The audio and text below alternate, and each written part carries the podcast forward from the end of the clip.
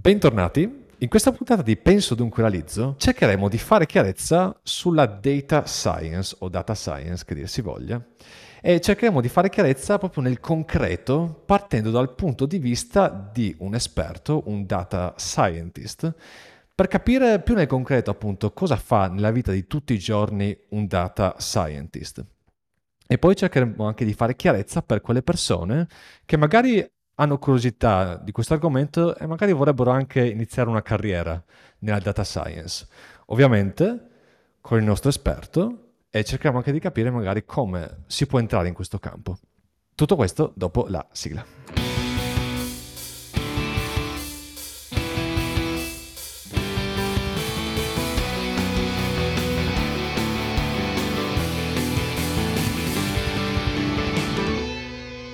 Bene, prima di iniziare io vi, uh, vi, invito come sempre a metterci un like se vi piacciono questi tipi di video per farcelo sapere appunto e magari anche di iscrivervi al canale perché ci aiuta davvero un sacco a capire se questi contenuti vi piacciono oppure no.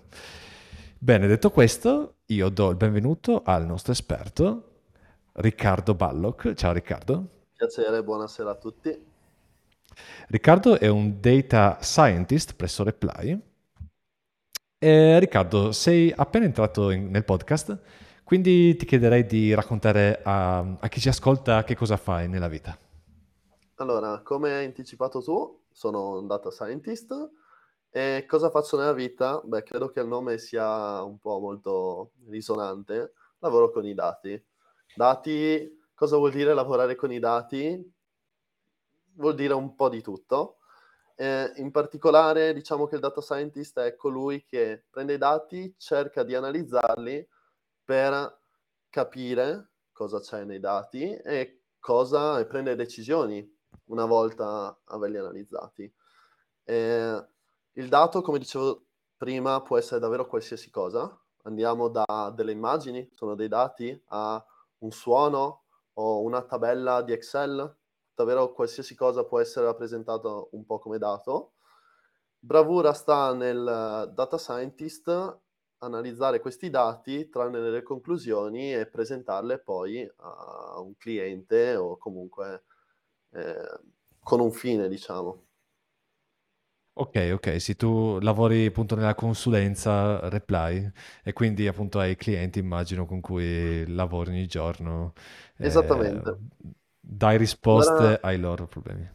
Esattamente, diciamo che da consulente io in particolare gestisco, sono in ambito finanziario e chiaramente eh, facciamo servizi di tipo fintech, quindi abbiamo davvero un settore molto grande. E diciamo che il lavoro del data scientist, eh, soprattutto in consulenza, un po' si mischia con quello che è il mondo di tutti i lavori che stanno all'interno del data, no? Cosa vuol dire? Che abbiamo il data scientist come data engineer e molte altre figure, data analyst, eccetera. E spesso appunto questi lavori si mescolano, è difficile trovare contorni per identificarli nel preciso, ma sempre di dati si parla e come, come, trasformare questi dati, che è generalmente quello che fa un data engineer, cioè avere una fonte, elaborarli con quello che viene chiamati processi di ETL e arrivare a un dato che non è più grezzo ma è utilizzabile. A quel punto dovrebbe arrivare il data scientist che prende questo dato utilizzabile e lo studia, lo analizza e cerca di trarre delle conclusioni. E Ancora, poi c'è il data analyst che diciamo è una figura un po' più di contorno, e anche lui di solito i data analyst sono all'interno di un mercato specifico, cioè si specializzano in dei dati particolari, un data analyst, non so, per studiare eh, trend di mercato piuttosto che eh, il clima, qualsiasi cosa. Diciamo, e questo è un po' quanto. Io da data scientist a seconda delle necessità, necessità e del cliente, chiaramente, quello che serve, copro un po' tutti questi spazi. E come specializzazione, da data scientist che sono, ho preso quella un po' del machine learning e di tecnologie simili.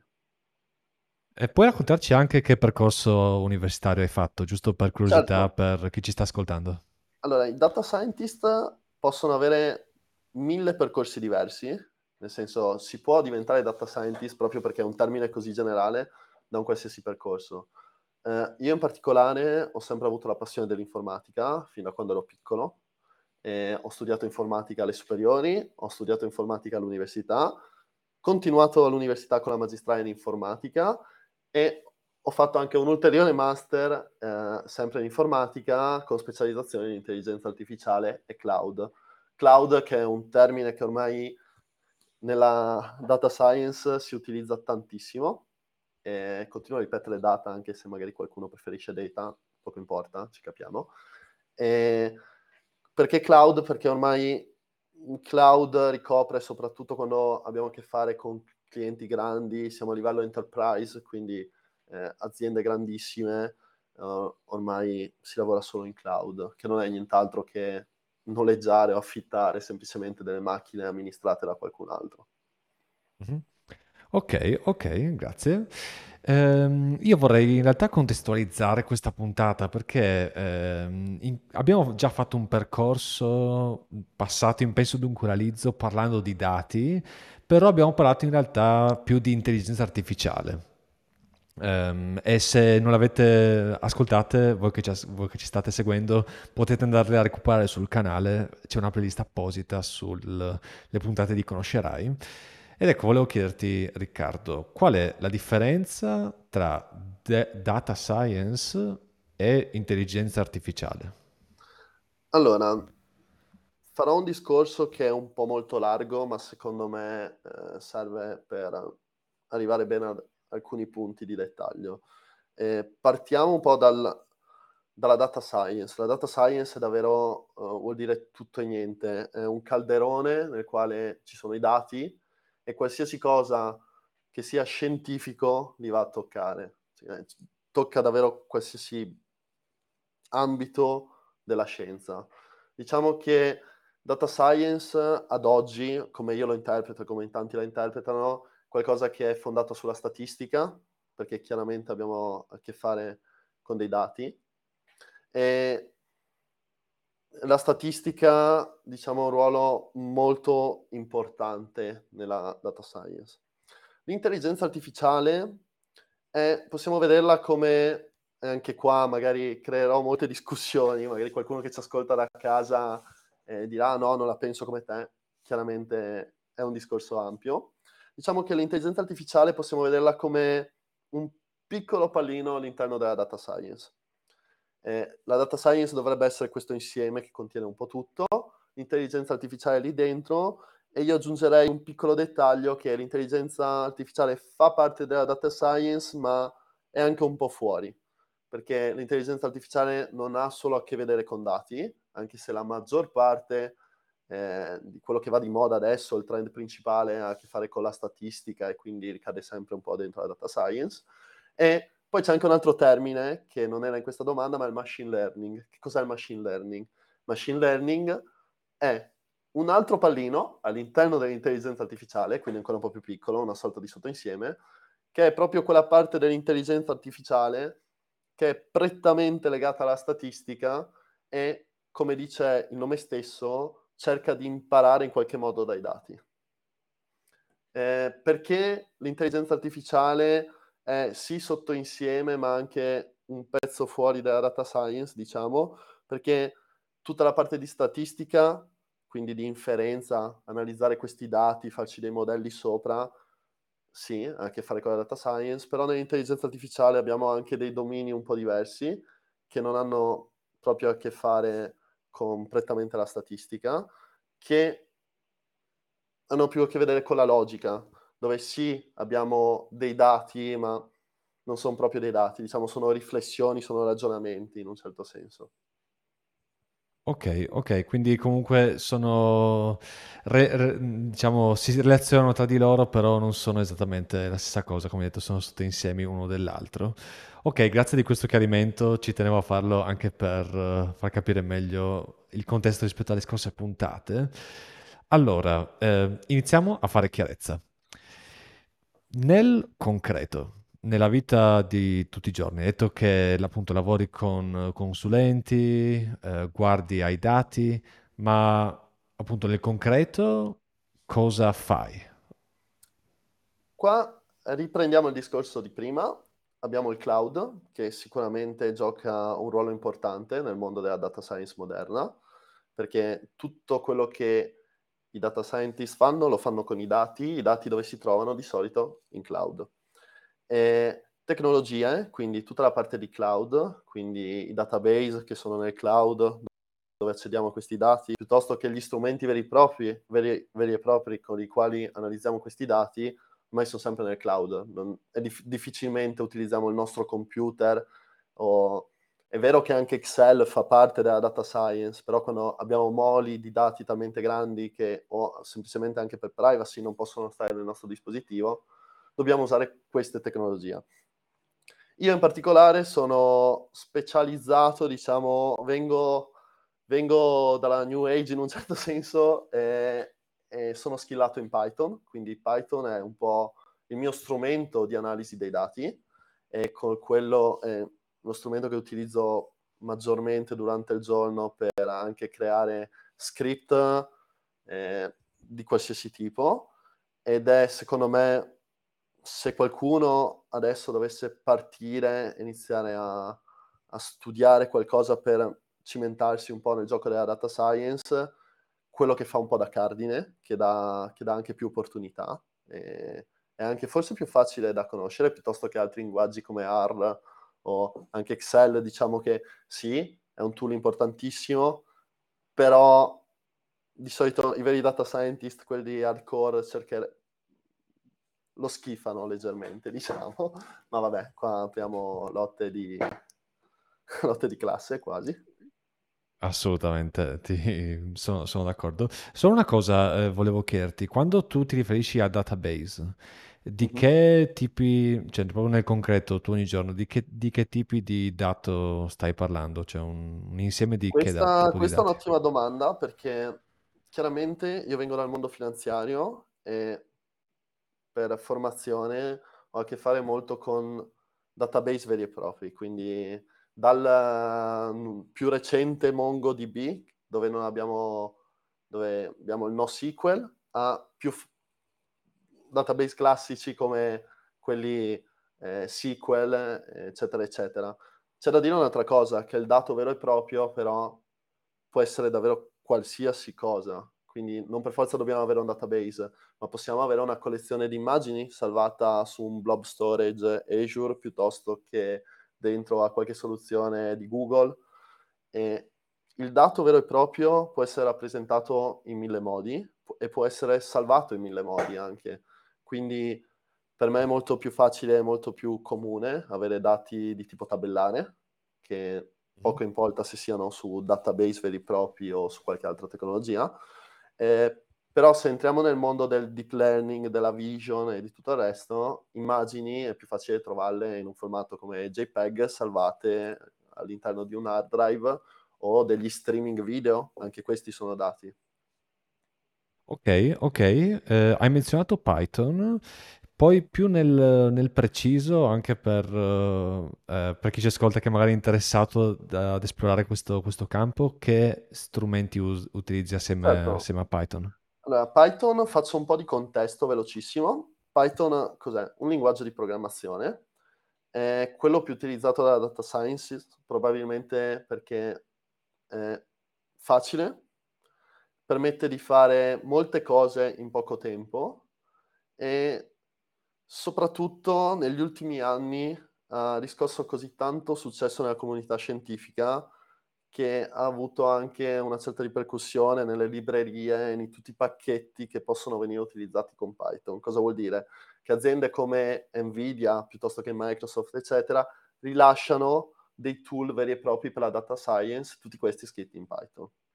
E come, com'è che si impara Python? Ci si sporca le mani un po' per, per chi ha un background informatico, sa esattamente che il modo più facile per imparare qualcosa è provarlo per qualcuno che arriva da settori diversi come economia piuttosto che, eh, diciamo, altro background, anche qua è molto facile. Secondo me il consiglio migliore che posso dare è iniziare da YouTube.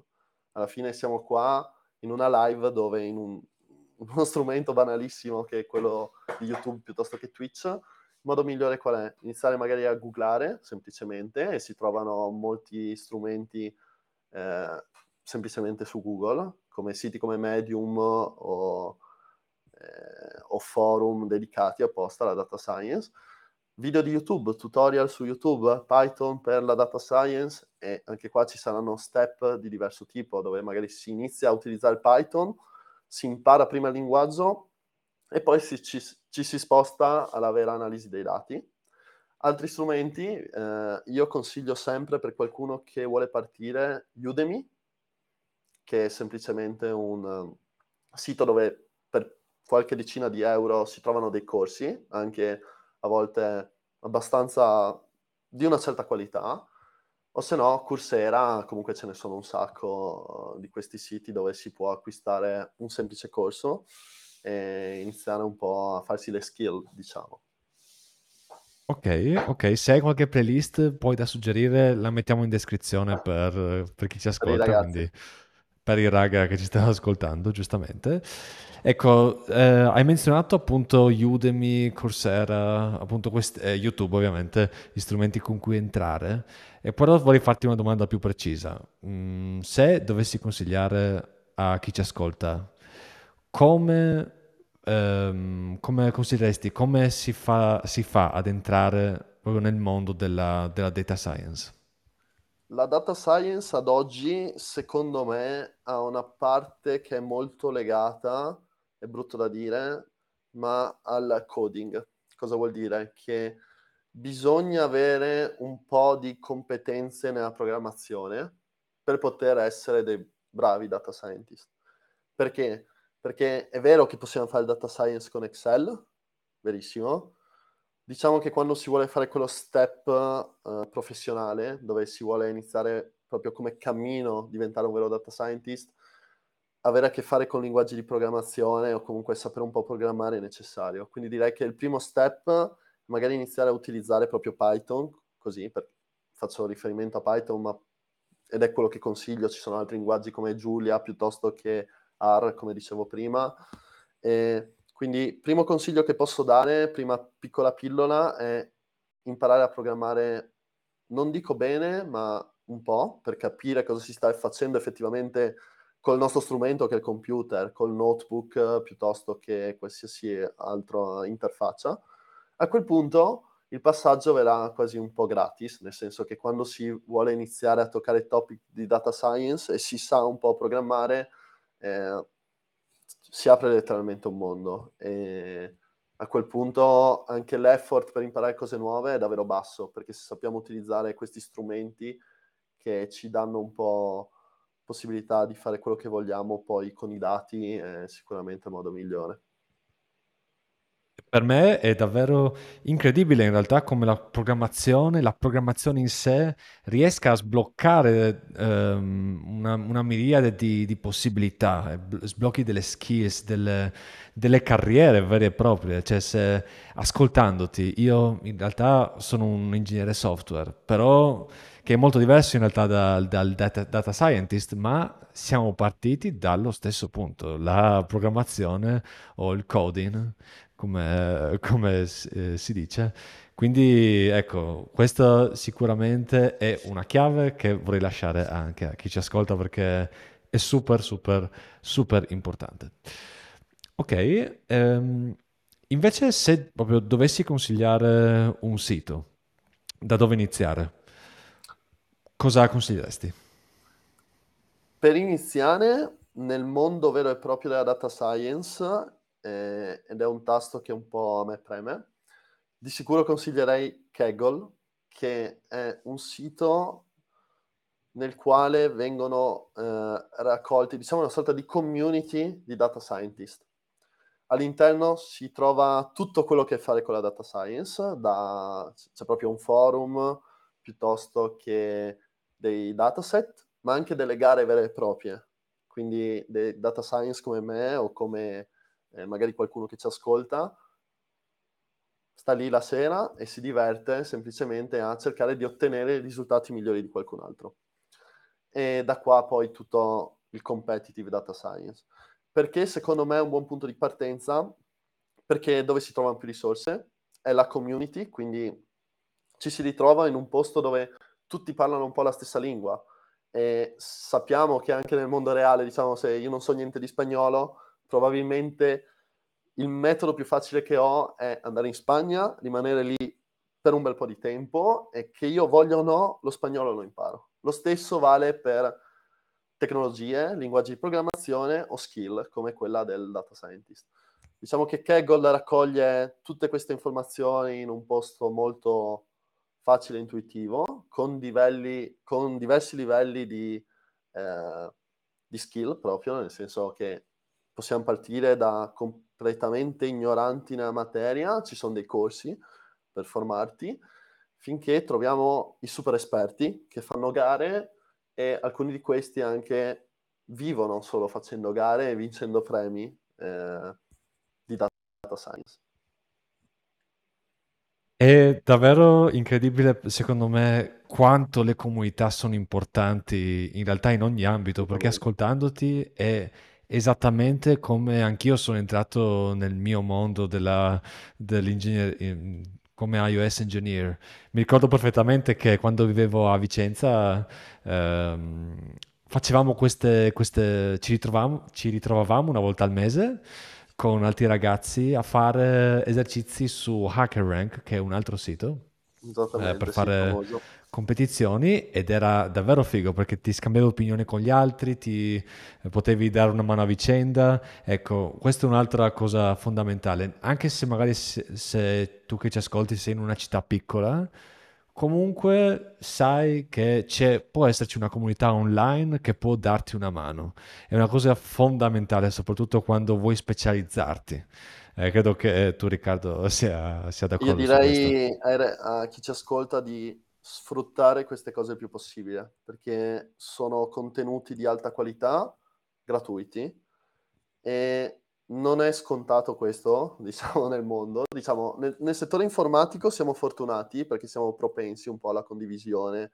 Vedi GitHub, vedi tutti questi strumenti. Diciamo che eh, per chi inizia è un vantaggio da non sottovalutare, eh, scegliere certe piattaforme, iniziare a sporcarsi le mani e poi la carriera da sé in un certo senso. Chiaro, chiaro, sì. Hai menzionato Kaggle. In descrizione troverai il link a questo, a questo sito web, a questa comunità. E ci hai parlato di competizione, Riccardo. Ecco, vorrei che ci spiegassi meglio che cosa intendi con competitive data science, che cosa sono queste competizioni. Allora, eh, la data science cercherò di fare un paragone un po' con gli scacchi, diciamo. Eh, negli scacchi semplicemente abbiamo una graduatoria, un ranking, dove chi vince di più acquisisce posizioni. Come facciamo a fare qualcosa di simile anche nella data science? Semplicemente abbiamo dei dataset con determinate metriche, perché sappiamo che quando vogliamo predire l'andamento del mercato, che è compito di un data scientist, tutti come primo esercizio hanno questi dati finti no, sul mercato, vediamo come finirà. E ci sono dei dati, queste competizioni di solito sono di più tipi, eh, parlerò solo magari di alcune. Diciamo che ci sono queste competizioni che non sono nient'altro appunto delle gare, nei quali i data scientist si sfidano. Eh, queste gare raccolgono dai 1000 ai 5000, anche mi pare la più grande sia intorno a quella cifra lì, di data scientist che allo stesso te- tempo competono. Eh, le competizioni durano all'incirca da un mese ai tre mesi e ci sono alcuni eventi anche in presenza e semplicemente si tratta di battere chi ti sta a fianco. Eh, cosa vuol dire battere? Avere uno score migliore. Quindi analizzare i dati in un certo senso, dei modelli che siano più forti di quelli di un altro data scientist. E per far questo, chiaramente, come si creano questi modelli? Si utilizza Python e a seconda del problema, che sia riconoscere dei gattini o dei cani all'interno di un'immagine o di predire eh, un, un certo index finanziario piuttosto che il meteo, piuttosto che suono, qualsiasi altra cosa, l'obiettivo è sempre quello di fare meglio di qualcun altro e questa è la competizione in sé. Le competizioni di solito vengono ostate da qualcuno, in genere eh, faccio un esempio, Zara, che è una catena di abbigliamento abbastanza grande, aveva bisogno di un sistema di raccomandazione, che non è nient'altro che un modello che permettesse, dato un nuovo utente, eh, che, di cui sappiamo magari l'età piuttosto che il sesso, eh, predire quale sarebbe stato il vestito che avrebbe comprato la settimana dopo l'iscrizione. Adesso magari proprio non sto toccando la gara vera e propria, ma è un esempio. Eh, questa può essere una gara. Come vedete ci sono di solito questi host che sono grandi compagnie da Zara, piuttosto che Google stesso, piuttosto che Facebook o anche enti di ricerca, perché ricordiamo che queste competizioni non le ha inventate Kaggle le competizioni nel mondo della scienza sono sempre esistite, soprattutto nella ricerca. Com'è che fai a provare che una medicina funziona meglio di un'altra? Semplicemente la provi su 100 persone, se la tua medicina ne guarisce 90 e quella di un altro ne guarisce solo 20, beh, probabilmente allora la tua medicina è migliore. Eh, ovviamente non volevo tirare in ballo la vita delle persone, però diciamo che le gare funzionano così. Ok, ehm, hai parlato di modelli, ecco, per chi ci ascolta, abbiamo già parlato di modelli in ambito di intelligenza artificiale, di machine learning, nelle puntate scorse di Conoscerai, quindi vi metterò un link in descrizione per andarvele a recuperare. Eh, nel frattempo io vorrei, magari, ecco, se hai, eh, approfondire la tua esperienza proprio nella pratica di queste competizioni. Riesci a raccontarci um, una competizione a cui hai partecipato oppure qualcosa che ti ha colpito di Kaggle, qualcosa che vuoi certo, condividere con, eh, perché con magari anche dal mio tono della voce capite che sono abbastanza affezionato a questa piattaforma perché è un po' quello che ha portato a me a diventare un data scientist. Eh, già dagli ultimi anni dell'università dove in un corso eh, proprio nel corso di machine learning eh, il professore ha deciso di fare una gara eh, che aveva un po' gli stessi standard di quelli che si trovano eh, su Kaggle tra noi studenti. Da lì un po' è partito l'interesse e poi è andato ad atterrare appunto su Kaggle. Eh, da qualche mese sono Kaggle Master nelle competizioni, che vuol dire che sono rius- riuscito ad ottenere una medaglia d'oro e almeno due d'argento. Eh, cosa, cosa vuol dire essere Kaggle Master? Vuol dire che riesce ad affrontare certi problemi e ottenere soluzioni che sono migliori all'1% o all'1 per 1000 di altre persone, cioè di altri data scientist che hanno partecipato alla stessa competizione. Questo diciamo che è un po' un modo per consolidare le proprie conoscenze, per mettersi in gioco e per dimostrare poi a tutto il resto del mondo che tu le cose le sai fare.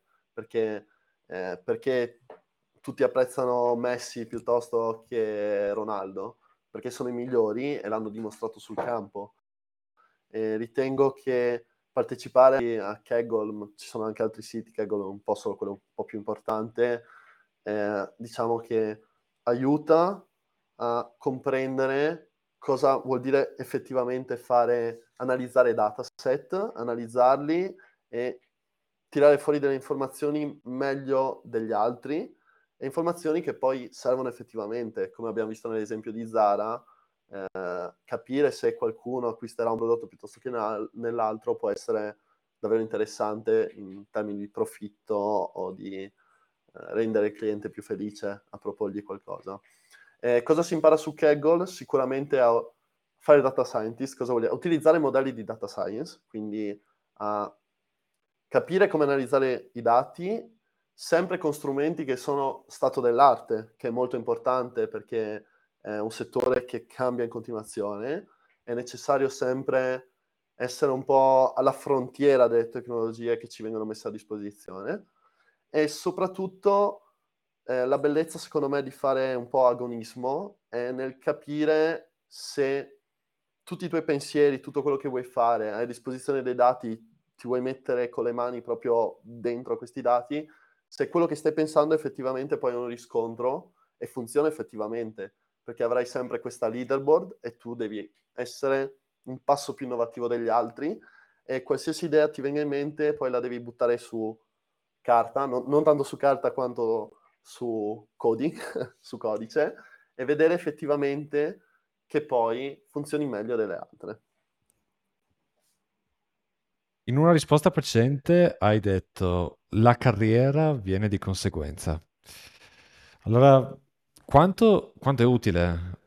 Anzi, eh, sì, cioè, l- quello che volevo chiederti è, secondo te, dato questa affermazione che hai detto, quanto è davvero utile la data science poi però nel mondo del lavoro?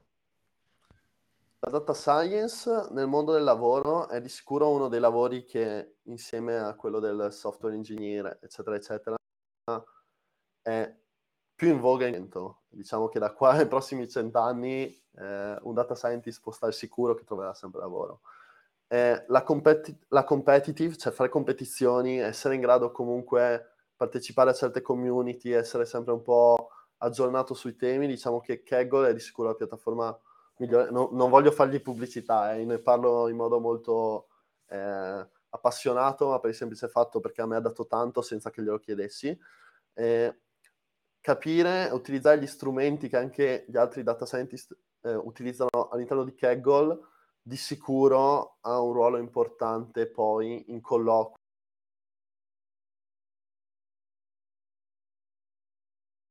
L'unico strumento eh, non so se c'è qualche problema di connessione. Scusami, sì, ti ho, perso, ti ho, perso, per un secondo. Mi senti? Eh, comunque dicevo... Vai, sì. sì, sì, ti sento Vai bene.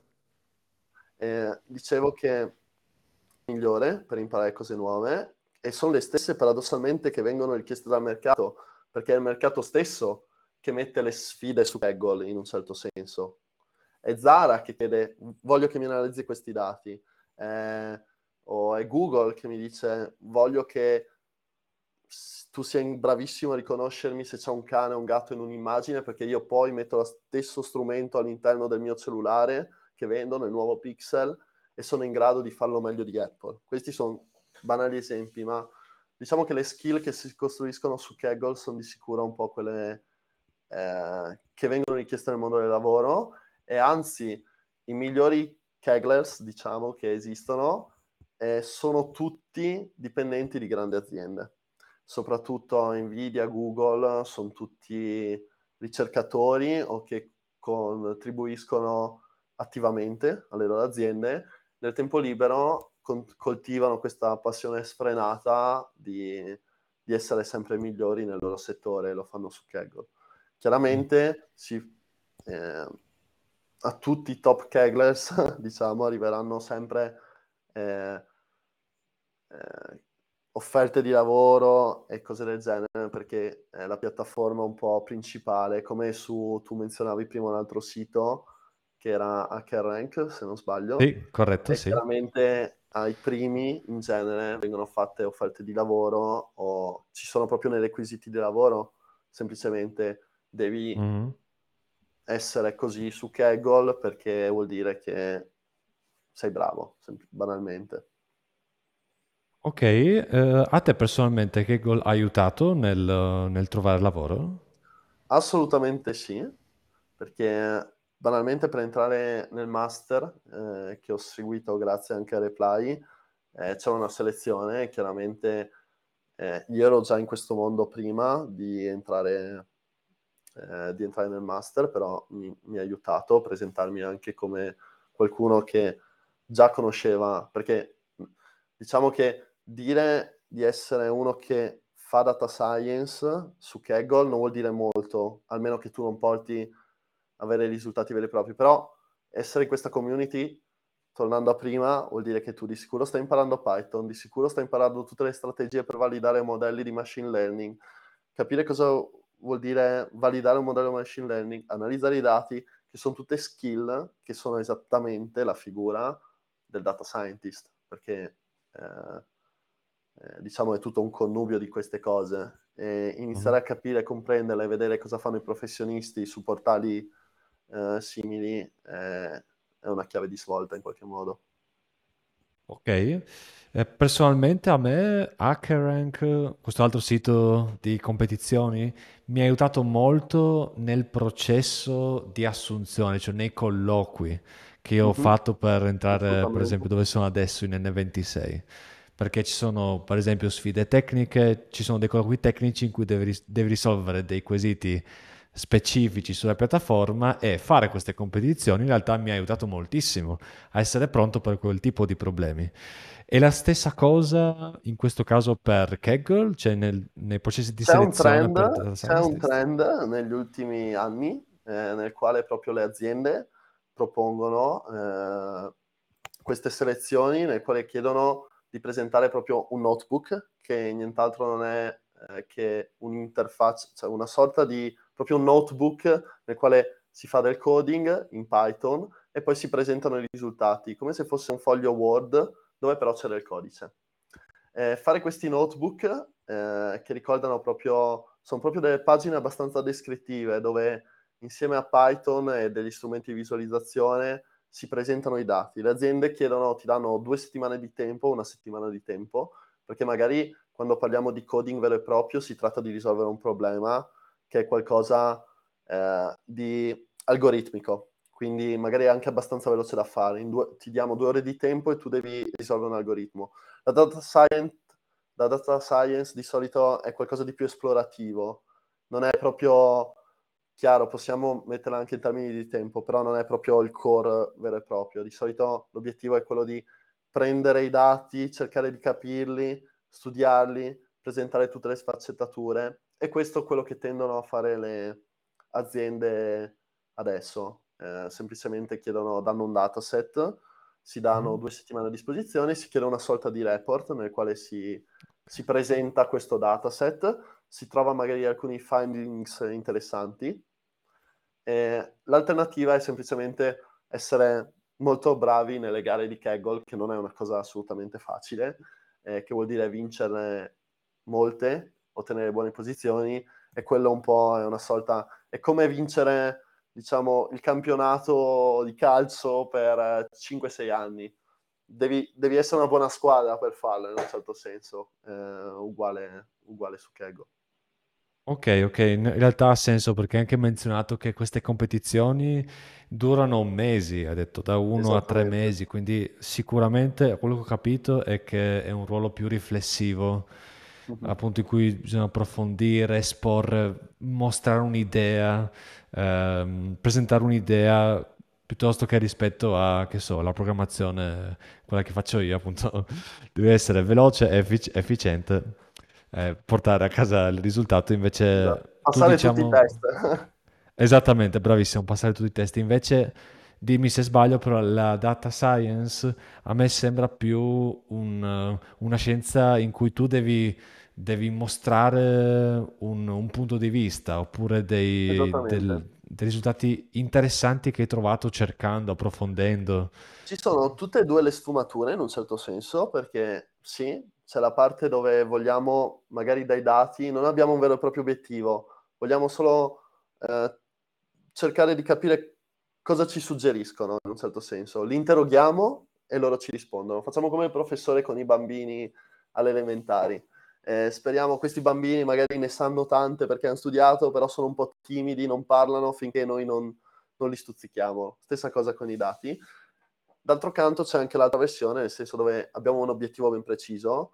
Eh, noi una metrica, il nostro obiettivo è portarla dal 70% al 75% piuttosto che dal 70% al 70,0001%, per noi è meglio, perché se chiaramente stiamo parlando di migliaia o milioni di soldi, eh, le metriche sono importanti, quindi anche semplicemente senza sapere niente sui dati, ma riuscire a ottimizzare eh, qualche metrica a, proprio a livello del business può dare grandi, grandi vantaggi.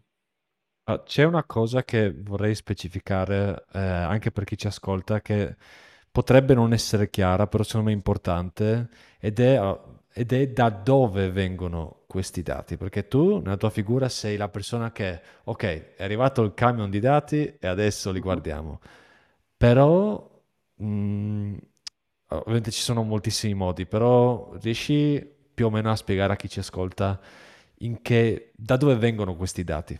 Certo, allora, nel mondo, sempre nel mondo della data science, i dati possono essere davvero di qualsiasi tipo.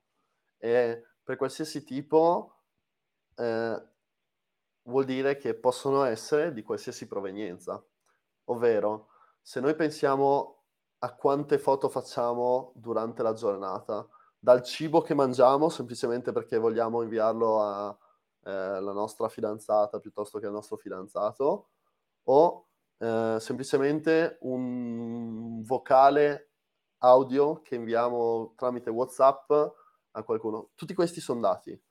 Eh, diciamo che il dato è qualsiasi cosa che può essere interpretato. Se io adesso dico 3, 10, 11, paradossalmente per voi non dice niente, però se vi dico guardate che questo è il numero di pezzi di pane che ho comprato negli ultimi tre giorni, allora qualcuno potrebbe provare a intuire che domani ne comprerò di più semplicemente perché non ha scala che saliva. Diciamo che il dato, eh, quando siamo a livello corporate, io da consulente lo faccio per grandi aziende, i dati sono, eh, diciamo, core asset di solito dell'azienda, quindi sono cose molto importanti che queste aziende hanno e costruiscono nel tempo e sono dati che hanno a che fare col prodotto che l'azienda vende direttamente o con eh, qualcosa di secondario, quindi diciamo dati che non hanno a che fare col core business ma derivano da mille altre cose. Per eh, esempio? Eh, faccio un esempio, eh, un'azienda, cerco un esempio che tutti possono capire perché sono in, in un settore un po' particolare. Eh, faccio un esempio, se io sono un panificio, il numero eh, di pezzi di pane, sapere quanto pane devo produrre ogni giorno è, è strettamente legato al prodotto che vendo. Cioè io sto vendendo il pane e se so che il sabato la gente generalmente compra anche il pane per la domenica. Quindi so che se dovessi fare io da data scientist un modellino che in qualche modo eh, deve prevedere quanto pane venderò, venderò, il sabato, devo tenere in considerazione che la domenica probabilmente il panificio è chiuso e quindi probabilmente venderò anche il doppio del pane. Questo è un tipo di dato che ha a che fare direttamente col prodotto col pane. Viceversa, un dato che non ha a che vedere strettamente col pane è semplicemente quanti numeri di clienti mi entrano dalla porta. Perché se per esempio so che dalle 10 alle 11 mi arrivano 10 clienti, non ha a che vedere col pane che vendo, però vedo che verso le 11 eh, arriva più gente, magari forse ha senso tenere aperto il negozio mezz'ora in più, perché magari non sto nemmeno sfruttando tutte le capacità che ho a disposizione nel mio negozio e qualcuno dopo le 11 rimane chiuso fuori e per tenere aperto magari solo mezz'ora in più ho a disposizione eh, un numero molto maggiore di persone che possono acquistare il mio pane. Questo è un esempio chiaramente molto giocattolo, che non ha niente a che vedere con i dati che, con i quali tratto io, però credo renda bene il concetto, la differenza tra, eh, tra dati che sono strettamente mh, di tipo legati a quello che fa un'azienda piuttosto che dati secondari. Chiaramente okay, okay. torniamo sempre al discorso che qualsiasi cosa può essere un dato e i dati possono essere raccolti in mille modi. Ok, fantastico, grazie mille dell'esempio. Eh, spero, spero, sia stato utile a chi ci sta ascoltando. Ah, siamo quasi in chiusura, quindi io ti chiederei un'ultima domanda per chi ci sta ascoltando e magari vorrebbe iniziare una carriera in data science.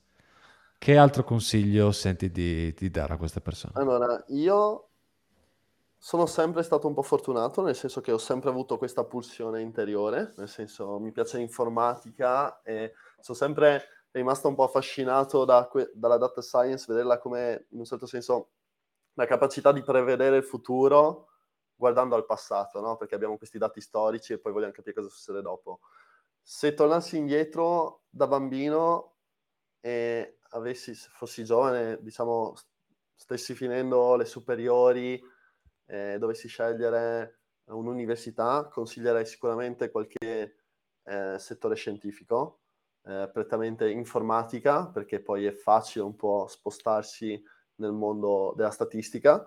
Viceversa, un buon percorso è anche quello, magari studi statistici e poi avvicinarsi eh, chiaramente alla, al coding, eh, sì, al, alla computer science. Eh, questo non toglie che anche qualsiasi altra eh, diciamo, specializzazione scientifica non vada bene. Ci sono un sacco di data scientist che eh, sono ingegneri meccanici piuttosto che bioinformatici, piuttosto che qualsiasi cosa, perché alla fine eh, la data science è davvero, tocca qualsiasi settore e se si è appassionati per esempio di fondali marini, scommetto che c'è set- qualcuno che fa data science specializzato in questo eh, ed era probabilmente meglio se studiava, probabilmente l'ha fatto eh, biologia, chiaramente.